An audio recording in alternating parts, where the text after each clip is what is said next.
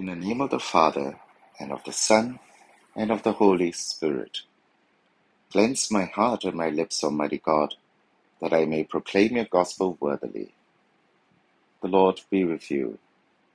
A reading from the Holy Gospel according to Matthew. The eleven disciples set out for Galilee, to the mountain where Jesus had arranged to meet them. When they saw him, they fell down before him, though some hesitated. Jesus came up and spoke to them. He said, "All authority in heaven and on earth has been given to me. Go, therefore, make disciples of all the nations. Baptize them in the name of the Father, and of the Son, and of the Holy Spirit, and teach them to observe all the commands I gave you. And know that I am with you always, yes, to the end of time." The Gospel of the Lord. The Gospel passage that I've just read comes at the end of the Gospel of Saint Matthew.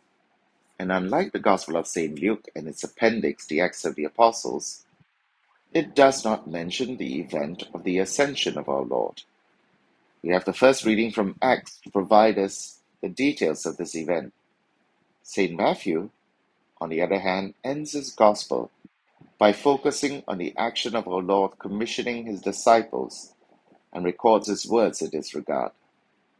This passage is popularly known among Protestants and Catholics, who have also gotten used to the name, as the Great Commission. Though there is nothing essentially wrong with this term, it would appear that its use comes quite late in Christian history, even among the Protestants. Rather than be distracted by the debate over its proper name, I think it is far more important to look at our lectionary selection for today. The readings for this feast can be summarized in three words: authority, mission, and presence. Authority is one of those words that usually creates an instant emotional reaction. In some folks, fear and distrust; in others, safety and order.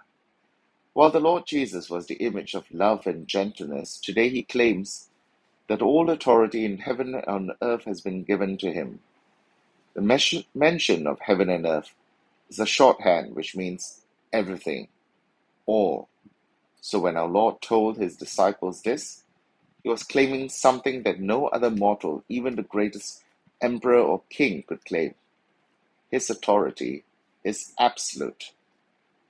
But our Lord's claim was not just that he possessed an authority and could exercise a power that was above and beyond every human authority and sovereignty, but it was also a divine claim.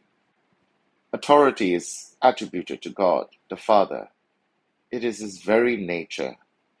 Authority alludes to the deity's right to command and enforce obedience. It is God who can rightfully and exclusively claim that he possesses all authority in heaven and on earth. Throughout his earthly life and public ministry, our Lord showed that he had authority over demons, sickness, death, and the wild forces of nature.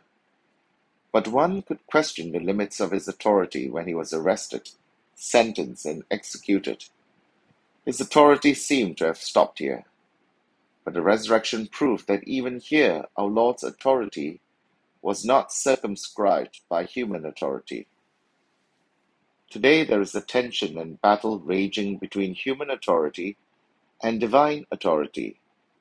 If human authority is subject to divine authority and obeys the dictates of the latter, there is no issue because there is no conflict. For to obey human authority in such an instance would be to obey divine authority. But a problem arises when there is a conflict between human authority and that of God's. That is when governments, associations, leaders, parents command us to disobey God, which is in essence ordering us to sin. Then we must echo the words of Saint Peter. We must obey God rather than men. God's authority must always take priority, even if it means we would have to disobey civil and human authority, including going against our own wishes. The authority which the Lord exercises is the basis of what follows. He has given us a mission. Go therefore and make disciples of all the nations. Baptize them in the name of the Father, and of the Son, and of the Holy Spirit, and teach them to observe all the commands I gave you. There are three parts to this commission, and each part is essential to the mission of the Church and every Christian. These are non-negotiable. We are called to make disciples of all nations. In other words, that we have a duty to lead others to Christ and make them his followers. The simplicity of the words betray their gravity. In today's multicultural world, many of us ignore or shy away from this commission for fear that we will be regarded as intolerant or even militant in terms of religious convictions. Political correctness demands that we respect others by not imposing our views on them, but the call to evangelize is not one which is coercive. We are asked to, we are not asked to point a gun to the head of the person and force them to believe what we believe. Rather, evangelization is a call to be attractive, or to be more accurate, to make our faith more attractive. For our faith to be attractive, our public witness of the faith must be consistent with our actions. Our words must be credible, and our practice of the faith must be filled with joy and enthusiasm. But evangelization does not stop with just preaching the gospel in words and deeds.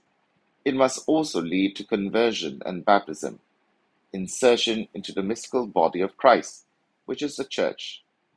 Baptism is the only first step after evangelization.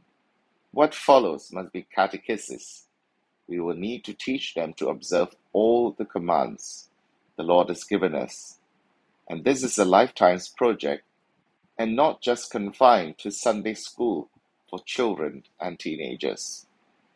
Finally, our Lord Jesus ends the Great Commission by assuring the disciples that he will be with them every step of the way as they embark on his journey of declaring and discipling.